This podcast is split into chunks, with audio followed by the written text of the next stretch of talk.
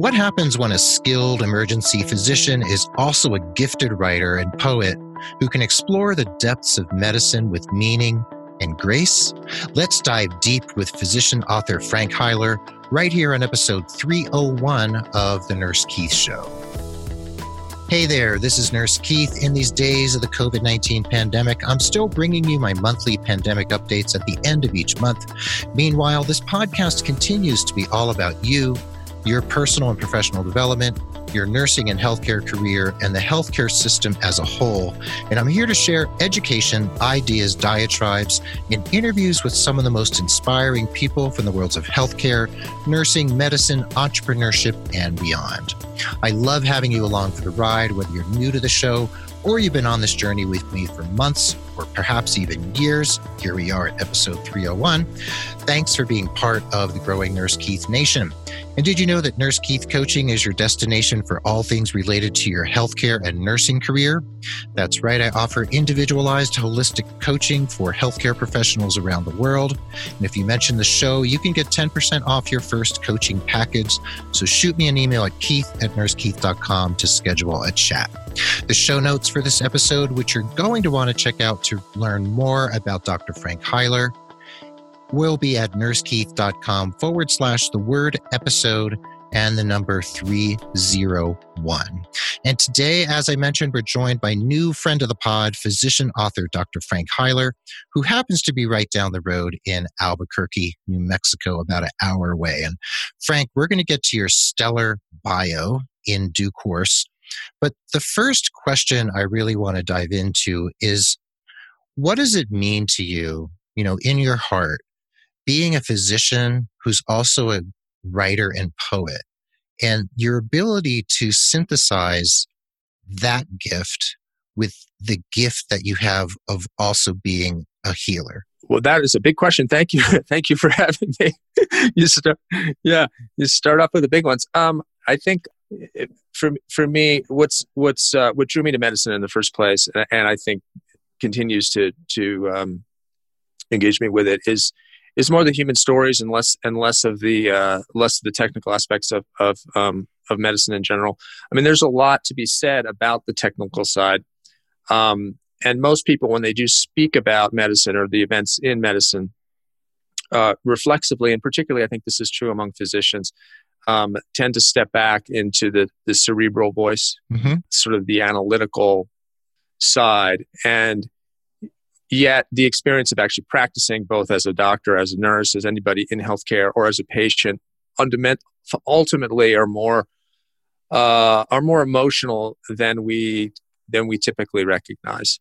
And that the events and stories that we see and participate in are profound. And they're profound in a human way. And I think I was always drawn to that side of the endeavor. Which is not to say that I think there's a big, oftentimes people will say, well, seem to conflate that with being touchy-feely, you know, that the humanities are somehow weaker sisters to the sciences. And I think that that's a fundamental mistake. And in many ways, trying to look directly at the events that we're part of and that are really the human story is more rigorous than retreating into a detached cerebral voice in the way that so often healthcare issues are discussed in the country. Right, because we can read medical journals, we can read the literature, research, you know, all the evidence base that's coming out and being updated all the time. And that's wonderful. And especially right now, during the pandemic, when we're facing this incredible existential crisis layered on top of the opioid epidemic and gun violence and everything that you see in the emergency room in Albuquerque, New Mexico, which we know can be a troubled and beautiful city, you see so much. And this book, I was just telling you before we started recording, this book, White Hot Light, 25 Years in Emergency Medicine, that came out, it's this year, right? It's 2020? It came out in September, yeah. September, right. And I heard your interview online, actually, through a wonderful bookstore in Albuquerque with Danielle Ofri, who she's also been on my podcast here this year. And it was an incredible conversation about what I was telling you prior to recording is an absolutely stellar, breathtaking, compelling book. And it's one of my very, very favorite books I've ever read by a physician or a nurse reflecting on the practice of medicine through the eyes of, well, an emotional lens, a heart-based lens, and seeing people for who they truly are. And I feel like that's part of what you're doing here. And I want to point out that in this book, for listeners who are interested in reading, which I would recommend anyone listening read it, is that you also tell stories from your life, especially your childhood. You tell stories, this beautiful story of being I think you were a teenager in Japan, right? Mm-hmm. Yeah. That incredible story about your teacher and how you went to the soccer match, on the train, mm-hmm. and mm-hmm. how you read his obituary years later. And the way that you tie together your views of humanity through your life and your childhood, and then bring it forward into you sitting in an emergency room speaking with a dying person is, I can't even express how profound that's been for me reading this book. Well, thank you so much. I appreciate that. Yeah. My great pleasure, honestly. I think that I approached this book was in some ways a sequel to my first book, which was about 20 years ago now. And for me, I think medicine, it is in some ways a vehicle rather than an end in and of itself in terms of writing, at least. I tried to approach this in a similar way to how a novelist might approach this. I mean, you're mm-hmm. asking questions that go beyond the confines of any particular discipline. And so, absolutely. One of my biggest intentions for this book was to, yes, it's about medicine, and yes, it's set in the medical world, but really that it's about life more generally. That it's about the sort of the struggles that we all have, regardless as we pass through, and that medicine often illuminates those in very stark ways and very dramatic ways. But nonetheless, those events are always there with us, regardless of where we are. And so, this was sort of very, very deliberately intended to be about larger things than just medicine. And I'm very glad to hear you say that to get the sense that you see that, because that's to me what I wanted to do above all. Well, you absolutely did, and there are so many passages in here. I showed you on video how dog-eared and written up this book is, and underlined and circled and asterisked. There's just little passages like, "He looked up at me with a kind of dismal relief. He thanked me for my efforts. He declined my offer of a priest. He was composed. I was the one who was shaking. I asked if he wanted to see his son, and he shook his head because he was done at last, and he had understood the truth for a long time." So these beautiful moments that you point out of you as a physician really seeing people. I mean, truly seeing them. And you're not seeing them as a diagnosis. You're seeing them as a human being with frailties and losses and hopes and despair. And since it's a book and since you're an author and we're here recording, would you please do us the favor and give us the privilege of you reading a passage? That would be such a gift to have a recording of you reading a short passage from the book. Though I'd actually like you to read the whole thing, but that would take way too long, and it would take up too many hours here. I could read a section from The Mirror, the story The Mirror. Yes. Okay, yeah, go for it. Which is I think the penultimate story in the book. Okay. "Suturing a wound can be a meditation. Suturing a wound can be beautiful. There's a rhythm to it, especially with a big wound. You ease the point of the needle in. The needle is curved. You roll your wrist, then look for the rising dimple in the skin on the other side. You snap your wrist a little then, and the bright point leaps out. You release the needle driver and grab that point. You roll your wrist again and follow the curve as you pull the needle free, trailing its blue filament. You tie the knot. You cut the thread. You pick up the needle again. Blood rises in little points. When you are careful, you pull the threads together before you tie the knot. The edges of the skin converge. You study the position and decide. Sometimes you've gone too deep or not deep enough.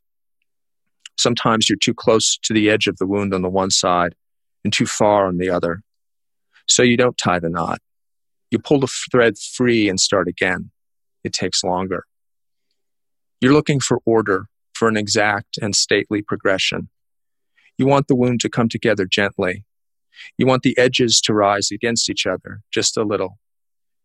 You can't tie the knots too tight, but they must be tight enough. That's beautiful. And I believe in that story towards the end. I think you have a conversation with her. That's right. Yeah. And she asks for a mirror to look at the suturing. And I could read the whole story, but it's short, but I don't know how long it would, it's up to you. Yeah. No, but that's a nice beginning. And I wanted to ask you to read another passage, if you will. On page 53, if you could read just the first two sections of the motorcycle. I would love, starting with "He kept nodding off," with "I've seen him 1,000 times. I would love for you to read that section. Of course. He kept nodding off. We pulled a curtain and watched him closely because they die so gently. They lie so still and turn so blue as their hearts keep beating. The hearts beat all the oxygen out of their blood, and blood without oxygen is blue. Most deaths are pale. When your heart stops, you don't turn blue. You turn blue in hangings for the same reason. The heart beats on without oxygen for a while. Drowning will turn you blue. So will some poisons, like cyanide.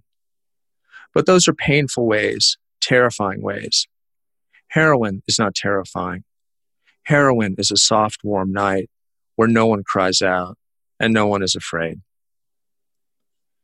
Do you want Narcan? The nurse asked. I looked at him. He was still breathing. The numbers were okay on the screen. No, let's just watch him, I said. But it was close. He was on the edge. Narcan wakes you up in seconds. It's brutal, like childbirth. Bang, you're there, shivering and gasping under the lights. We save more people with it than any other drug. When you see someone dying of an opioid overdose, and you give them a few drops of a clear liquid, and they stop dying, it makes you think. It makes you think about the nature of consciousness. It makes you think about free will and death. When they come back, they don't know. They don't feel the risk. There was no cold breath. The fear is abstract. What happened? They ask. Where am I? So you explain. You tell them where they were found. You tell them it was only a few minutes between this conversation and the grave. You don't use those words. I think he needs it, the nurse said a while later. I've been watching him also, where he lay, head propped up on the pillows, a little silvery string of oxygen beneath his nose. Okay, I replied. 0.4? Sure. So she went to get it, and I waited for her, and we walked to the cube together. We stood there for a moment, and she was right. He wasn't breathing well enough. He was young and worn out. I've seen him 1,000 times. I can only imagine an emergency physician or nurse out there listening right now, nodding their head or shaking their head, either one, because they've seen this 1,000 times and they've had this experience 1,000 times. And here in northern New Mexico, you've lived here much longer than I have. I've been here 10 years. You've been here quite a few more. Quite a few more, yes. Quite a few more, yeah. And we have I don't think we have a distinct problem here, but there's some interesting dynamics, I believe, happening here culturally. So what can you tell me about the opioid crisis and how it impacts your work in the ER, especially here in New Mexico. If you have anything you want to say specifically about our communities here, or if you want to kind of look at it in the larger context. Right. Well, the history of heroin in New Mexico is fascinating, and it goes back a long time. It has become incorporated in unusual ways in New Mexico culture. And there's been heroin here for so many years, and so much going back so much farther than the opioid crisis. And so they're almost two distinct things: the tradition of heroin in this region, and then the opioid crisis, what we've come to describe as the opioid crisis, which also has been going on for a long time, but became enormously cynically sort of exacerbated by the pharmaceutical industry in the late 90s, where Purdue Pharma in particular, but multiple other companies as well, deliberately marketed opioids, oral opioids, with false data suggesting that it could be used safely with chronic pain, then did enormously cynical targeted marketing to physicians who were known to overprescribe opioids. This is a huge subject. We can talk more about that. But at the same time, the Institute of Medicine, at that same time, issued a statement saying that pain was a vital sign. So, for those who listen to me, maybe you've been asked the question: what's your pain on a 0 to 10 scale? Exactly, the fifth vital sign. The fifth vital sign, right? Mm-hmm. And so that combination of the fifth vital sign, the increased, well-intentioned initially attention being paid to pain that people were suffering in hospitals, fit in absolutely perfectly with these new sort of customer service-based models of care, and also allowed the pharmaceutical industry to market opioids within this context. So basically, this is how we're addressing pain, and that we need to address pain. Pain is an extremely important, which of course it is in the short term. Sure. And so they just drove right through that opportunity in the most cynical and criminal way, mm-hmm. and the result was that not only was opioid prescriptions encouraged and prescribed in far greater numbers than they had been before, but the whole category of chronic pain was expanded and used essentially as a means of getting very large numbers of people addicted to opioids that they then could not get off. So if you're marketing a product that has great physical addictive properties, you have a customer base that always keeps coming back. And so the whole concept of chronic pain was subverted in many ways to the marketplace in the most really chilling of ways. It's hard to overstate that. Yeah. It's hard to overstate, and to the point where the distinctions between those who did made these sort of decisions, and something like the cartels is very hard to tease out. Absolutely. And if I may, so now after all this overprescribing for so many years, and we're finally trying to figure out how to wrap our heads around this and push back. So now if you're a nurse practitioner or a physician or another provider, and you're maybe trying to ramp people down, perhaps let's say to 90 MMEs per day rather than however many they were taking before, 180, 200, and trying to get them in a Suboxone program, medication-assisted treatment, MAT. And then here in New Mexico, especially, because that's what you and I know more than anywhere else right now, we have this widely available, inexpensive heroin. We've got fentanyl flooding the market. It's, we have, you mentioned the cartels, we have drugs running from Albuquerque up to Taos, up Route 285.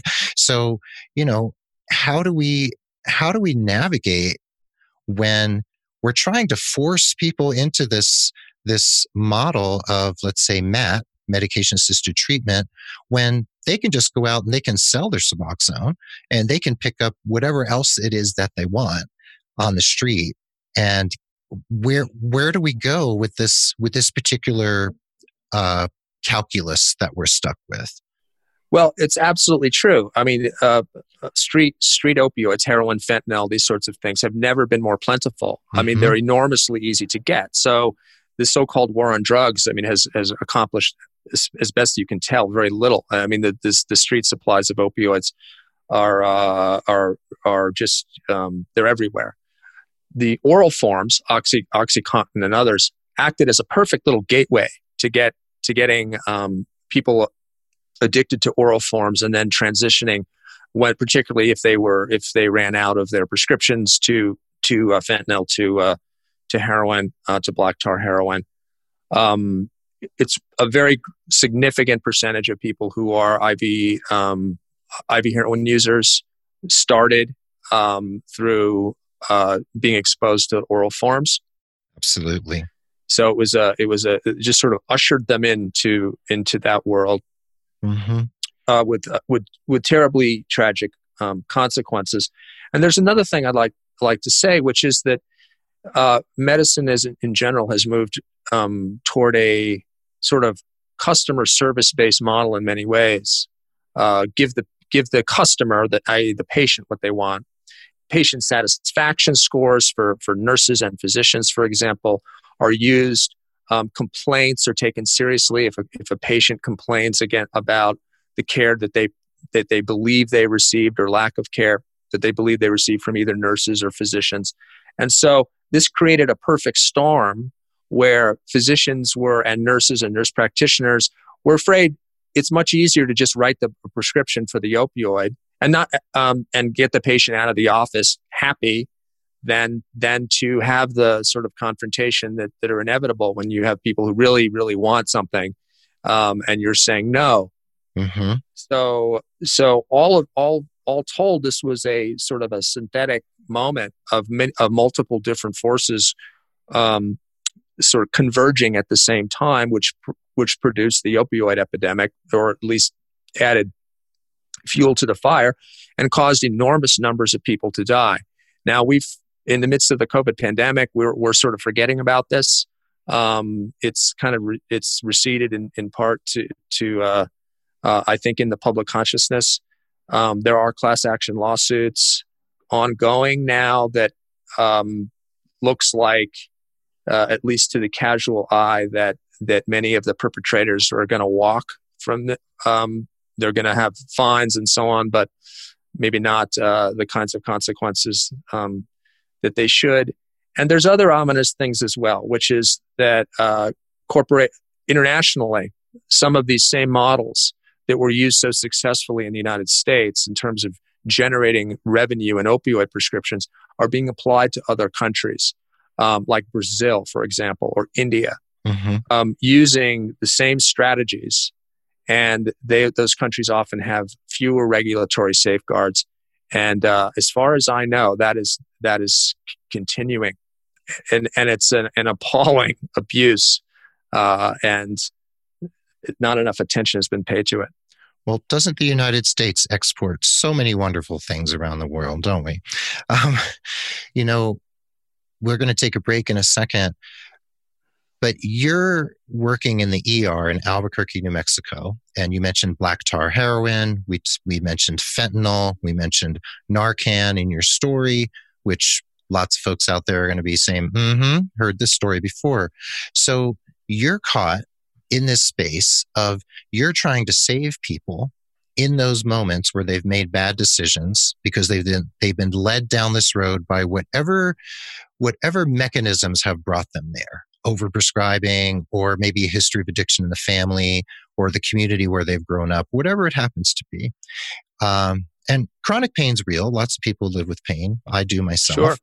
And So here you are as an ER physician, caught in this space of having to patch this situation up person by person by person. And it sounds like the story you just read us, that little clip of that story, is just a drop in the bucket of what you've seen over the last 25 years, isn't it?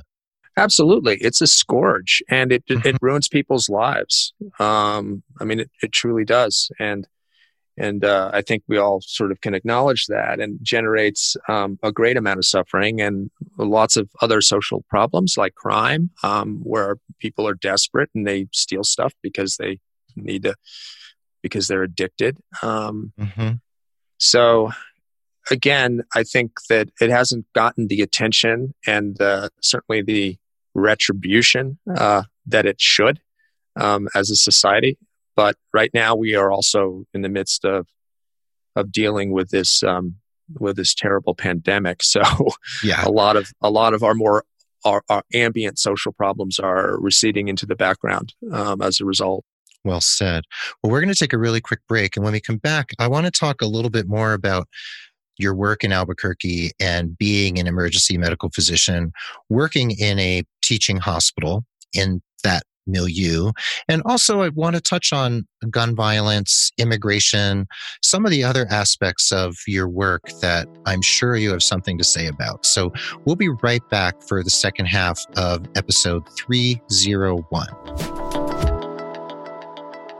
So now we're going to take a pause for the cause for just a moment.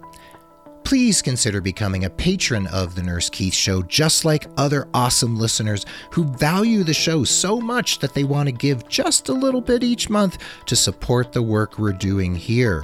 When you pledge, you not only get the satisfaction of helping produce and support The Nurse Keith Show, you also get some pretty cool premiums and gifts from yours truly. Just head over to patreon.com/Nurse Keith to read all about it. That's patreon.com/Nurse Keith. And if you know someone who could benefit from career coaching with me, please consider referring them. And if they become a paying client, you'll receive credit for an hour of coaching with me. And there's no expiration date on that credit, so you can keep it in your back pocket until you need it most. And remember that you can refer as many people as you like and continue to earn those coaching credits. What an incredible deal! And please head over to NurseKeith.com and sign up for my newsletter, which comes out regularly and brings you supportive messages, updates from my blog and my podcast, resources, and all sorts of other stuff. Remember, NurseKeith.com, sign up for that newsletter, and you'll also get a free download from me as my gift to you. Anyway, those are my sincere asks today, so now, let's dig back into today's topic without further ado.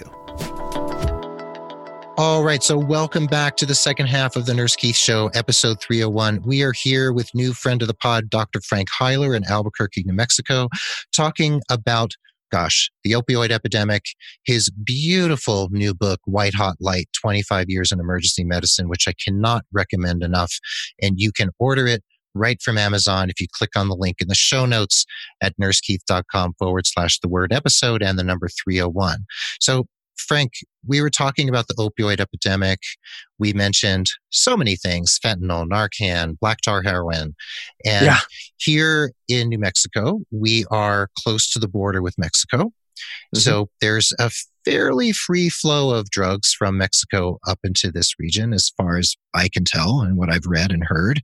So in Albuquerque, which has a fairly high crime rate, I think, based on, you know, data from around the country, you see gunshots, you see knife wounds, you see the effects of violence, and I'm sure some of that is drug related and crime related.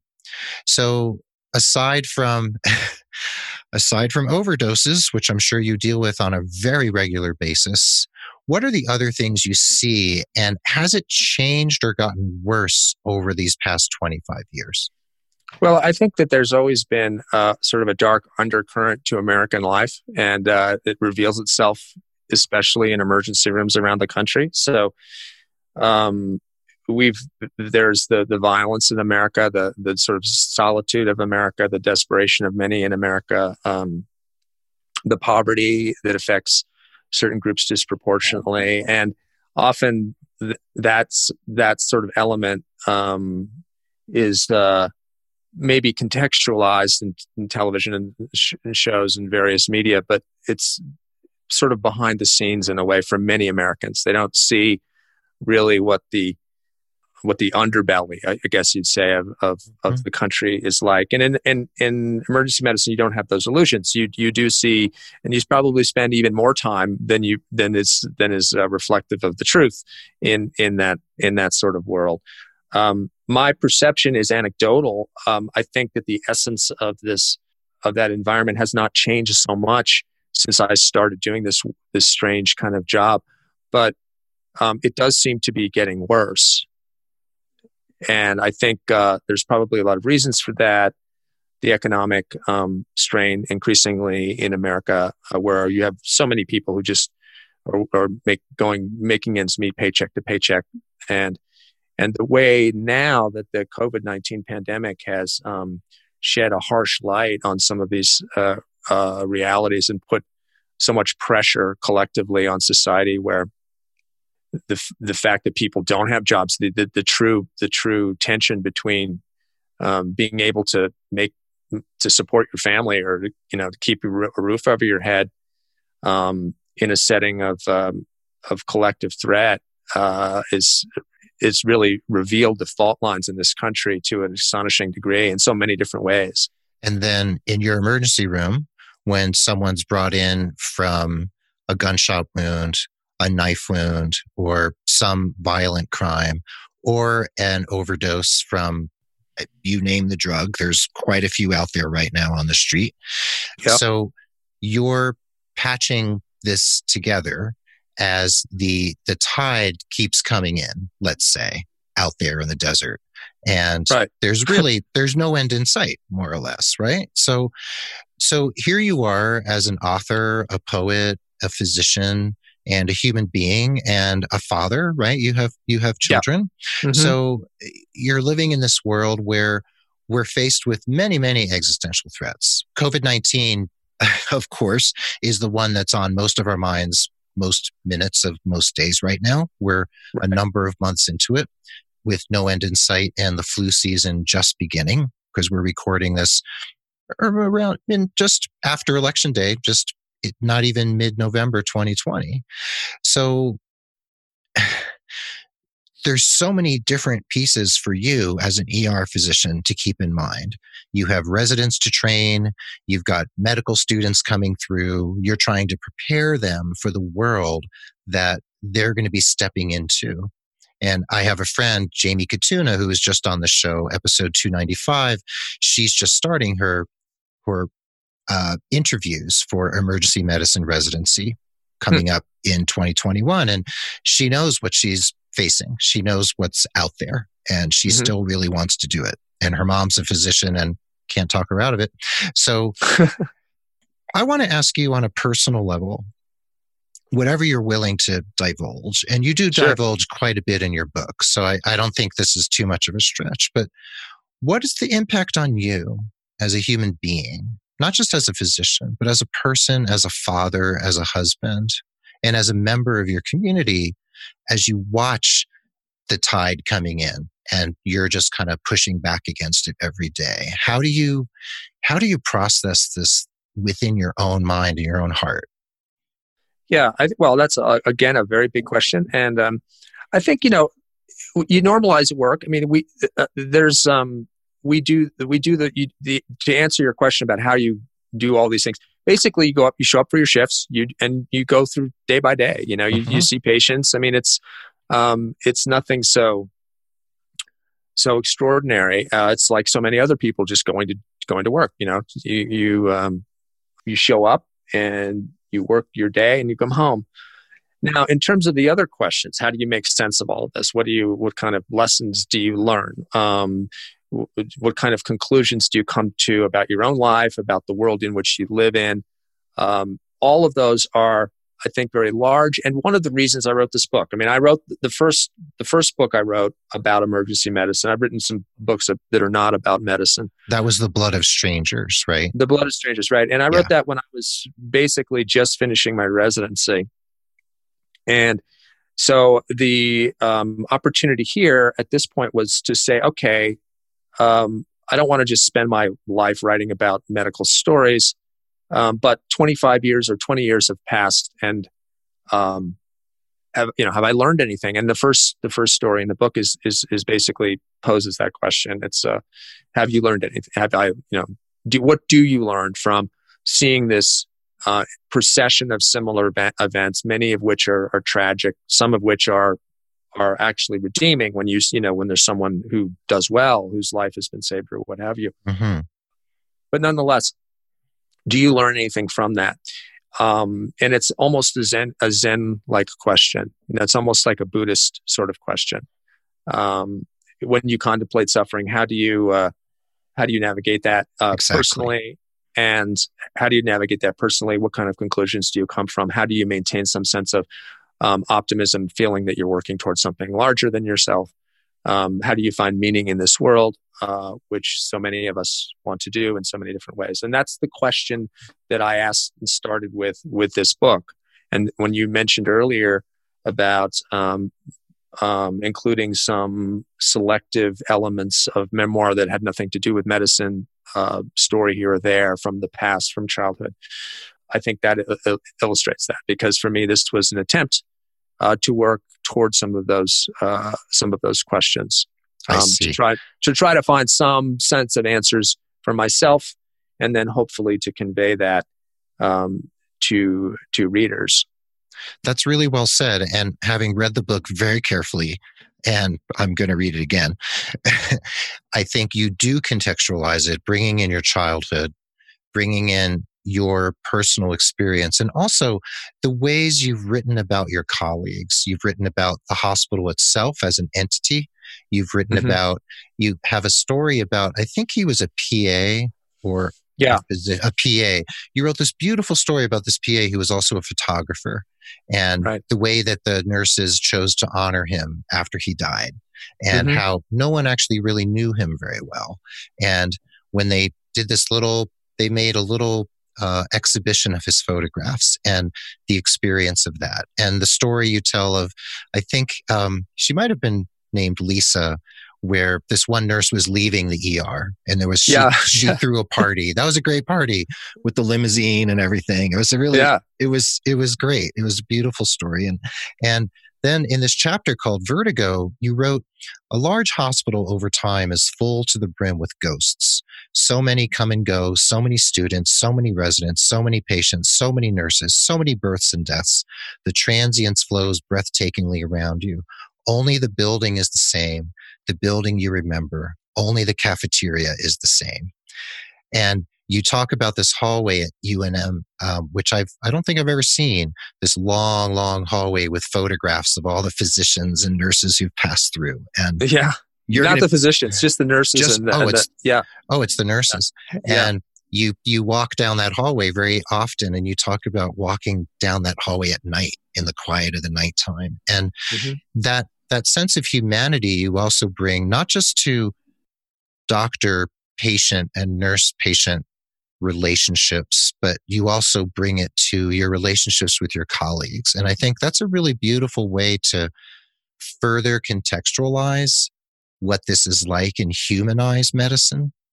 And in terms of, being on the front lines, being a full tenured professor at UNM, having all these residents and medical students coming through, you also have a reputation and a habit, I believe, that you talk about of being able to say the unpopular things and having the freedom to do so.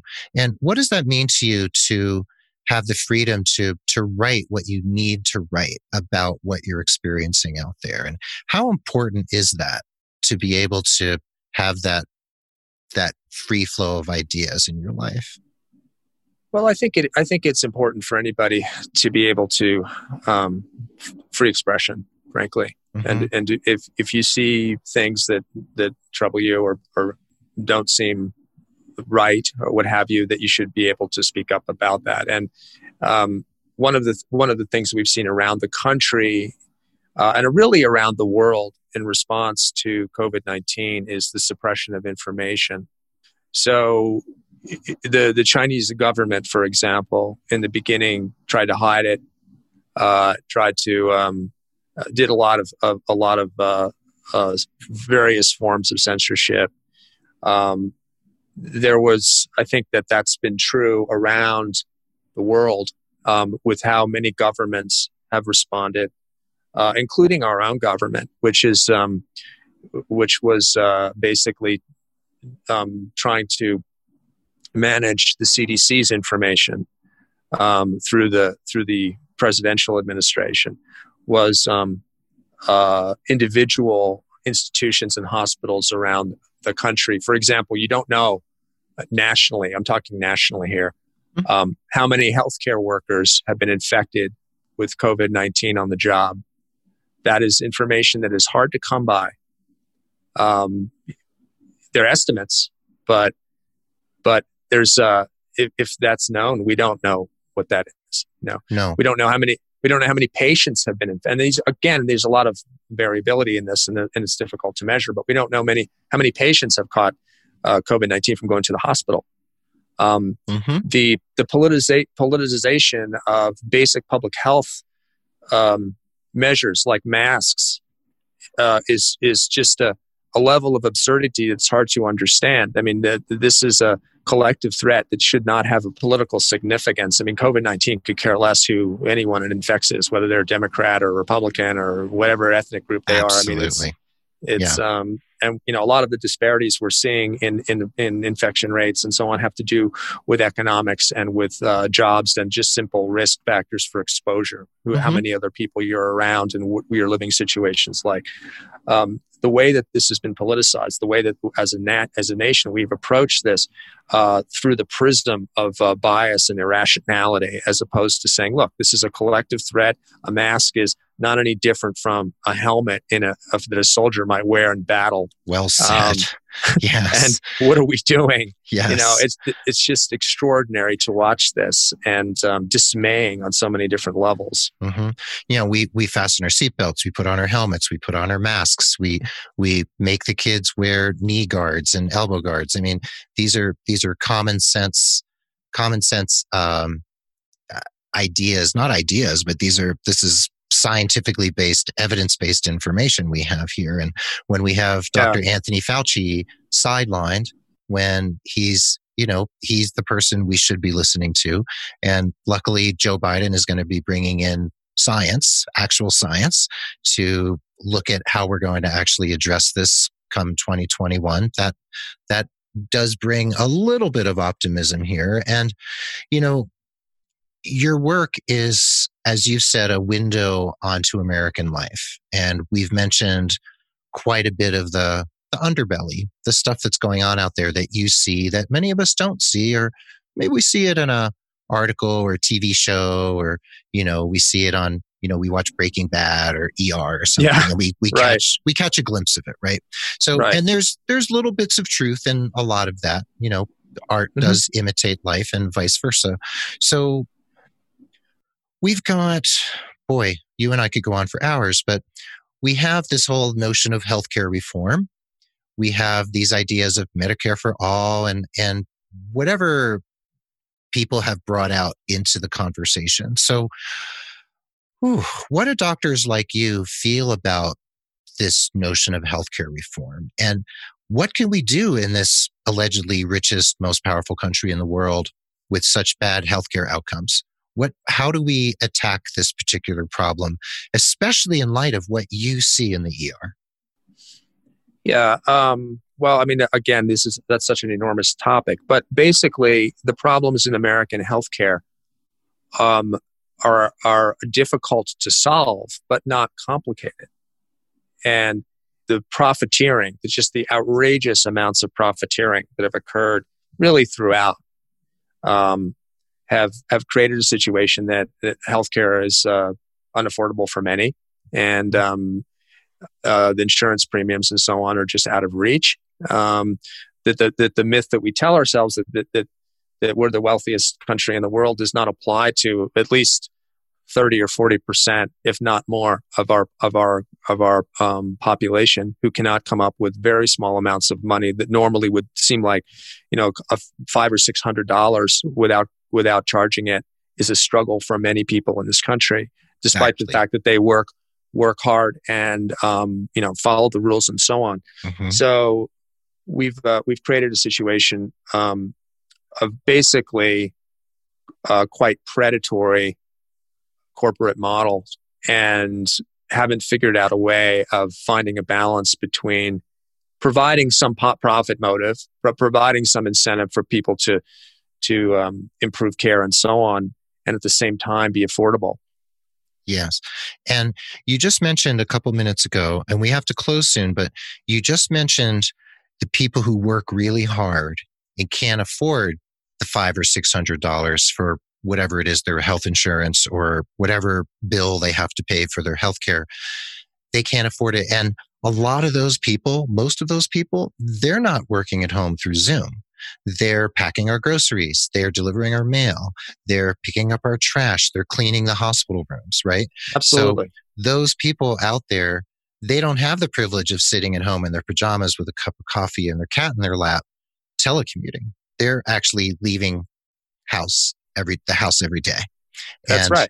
And they're the ones who come to see you in the ER for possibly the only healthcare they receive on a regular basis. So it must be disconcerting to you to see people coming in to see you for problems that could be handled with primary care, but they actually can't access primary care. How frustrating is that? Well, it's enormously frustrating. I mean, we talk about one of the comments about healthcare reform is that we can't ration healthcare. That any kind of significant healthcare reform would entail rationing of healthcare. We ration healthcare now, and we ration it profoundly. The waiting lists for getting people into a clinic, depending on the specialty, is months and sometimes even longer, sometimes years. Yes. To see or more, to see a subspecialist like a rheumatologist, for example, at UNM. Mm-hmm. And it's not UNM's fault. I mean, UNM is overwhelmed. We're full all the time. And there's just simply not enough capacity to take care of, and this is true throughout the state and also throughout the country. So we have been engaging in healthcare rationing for forever, and to pretend that we are not is disingenuous. The way we've chosen to ration healthcare is around how much money the patients have. Mm-hmm. Exactly. And I'm in the throes right now, because it's open enrollment, of figuring out what health plan I'm going to choose through the ACA, Obamacare, the Affordable Care Act. And my particular health plan that I've had the last couple of years is going out of business on December 31st at midnight. So, great. You know, yeah, they're going out of business and they're dropping providers left and right. So I've lost some of my care recently. And, you know, I'm looking at, you know, well over $500 a month premium. And that's a push for me. And I can't imagine what someone else, not in my circumstance, without my privilege, has to face, and how they end up going to see Frank Huyler in the ER at UNM in Albuquerque because that's what they've got on hand in order to get the care they need when they should be having their blood pressure and diabetes managed on a regular basis. So I want to go ahead. I'm sorry. No, and that's right. And often people who are uninsured will get stuck with a huge ER bill. Mm-hmm. And, you know, I think UNM does the absolute best it can. I mean, we are an institution that really does try to do the best for the state of New Mexico. But around the country, there are many, many out-of-network, all kinds of price gouges, mm-hmm. Kind of sort of tricks to gouge people as much as possible for ER visits. Often they're stuck with bills that they can't pay, but that they needed to acquire because they were having an emergency of some sort. And so it's a terrible broken system that's cruel to a substantial percentage of the population. That you saddle people with bills that they can't get out from under, And it's frankly a decision often that you make when you're making decisions about what kind of test to order. You think about that a little bit. You know, am I going to order this test because I know this person can't pay for it, and when they get the bill, it's going to be terrible for them. Or do I not order the test because then am I giving them a different level of care, which you are? So, I mean, these are the sort of everyday little ethical decisions that occur to physicians all the time. And most of us say, we're going to order the test. Mm-hmm. We can't afford not to. No. So you ordered the test. And in many ways, that's the right thing from a medical point of view. But the social consequences of that for the patient are often unacceptable. And these are the kinds of situations that require sort of national solutions instead of individual choices by providers, and we have not addressed any of those. I mean, the Obamacare, the Affordable Care Act, was an attempt in that direction. It was a flawed attempt. I mean, they had to sweeten the pot to get it accepted, so it's expensive. Mm-hmm. So the combination of providing care and an affordable thing has bedeviled American healthcare since the end of World War II and probably before. Yes, it has, and you know. We'll see what happens over the next 4 years. So let's just cross our fingers and toes and everything else that something positive can move forward. And some of us might feel a little cynical or pessimistic about that, but we'll see. We'll see what happens. And, you know, as we close, I want to thank you for being a physician of heart and deep thinking and bringing a lot of humanity to your work, first of all, because it's obvious that you do. In your patient interactions and also your work with your colleagues, and also writing books that truly bring that humanity forward that others outside the healthcare realm can also read and glean that, oh, there are people out there. There are physicians and nurses out there who think this way, and they think about me in this way when I come into the ER. So the White Hot Light, 25 Years in Emergency Medicine, is an absolutely stunning book, and I'm going to be recommending it to everyone and anyone. And I hope many, many listeners will purchase it. And I was curious, do you have another book in the works? Are you working on something? Can you divulge? I have not actually. I mean, this was thank you for saying those things. Sure, I mean, I just want to say that, you know, I'm not the touchiest. I'm not the most touchy-feely kind of person. I mean, yeah. I want to, you know, there's a sort of a hardness that can come from the humanities too. I mean, yes. It's not, you know, I think it's more like seeing the patterns in a slightly different way is more how I would describe it. Mm-hmm. In terms of the book, I'm not writing another book yet. We're all sort of in the midst of this sort of public health catastrophe. Absolutely. and it's hard to kind of, I think, for many people to concentrate and think about other things and to do creative projects. At least for me now, it has been a challenge. I expect I will start again soon. And I assume these days we're living through right now, 2020 to 2021 and beyond, are going to be fodder for a lot of creative work and a lot of evidence-based work too, coming forward in the years to come. And we'll have a link to White Hot Light. We'll have a link to The Blood of Strangers, your essay collection that you said you wrote just after finishing your residency. Yeah. Right? And also to your novels and your novella. And I really want to just thank you for taking the time to be with us here today and sharing some reading from the book and your reflections on medicine in the 21st century, which is a complicated world and a complicated societal moment we find ourselves in. So, Frank, thank you so much. You've really been wonderful, and I look forward to having you back. Well, thanks so much. I really appreciate it. Well, there we have it. Thanks for listening to this episode of The Nurse Keith Show. And remember to head over to NurseKeith.com/episode 301 to read all about Frank Huyler and order his books, please. And I hope you feel uplifted and empowered from this episode. And I encourage you to take inspired action every day in the interest of your personal and professional satisfaction and development. And remember, reach out to me for some holistic career coaching if you feel you need support now or anytime in the future. And also at NurseKeith.com, you can find job listings from Reload, Incredible Health, Trusted Health, ZipRecruiter, and lots of other great resources like resume templates from my friend Amanda Garnier at the Resume RX. The Nurse Keith Show is a member of Ars Longa Media, a collaborative network of podcasts and media entities dedicated to professional education and partnering to improve social ills. Find them at arslonga.media. That's ARSLONGA.media. The Nurse Keith Show is also a proud, privileged member of the Health Podcast Network, along with the podcasts from the New England Journal of Medicine, the Journal of the American Medical Association, Dr. Sanjay Gupta, Kevin MD, Penn Nursing, and many other stellar podcasts. It's one of the largest and fastest growing collections of authoritative, high quality podcasts taking on the tough topics in healthcare with empathy, expertise, and a commitment to excellence. Speaking of excellence, the Nurse Keith Show is adroitly produced by Rob Johnston of 520R Podcasting. Mark Cappy-Speeson is our stalwart social media ringmaster. Hats off to Rob and Mark for helping me keep the wheels turning in the right direction.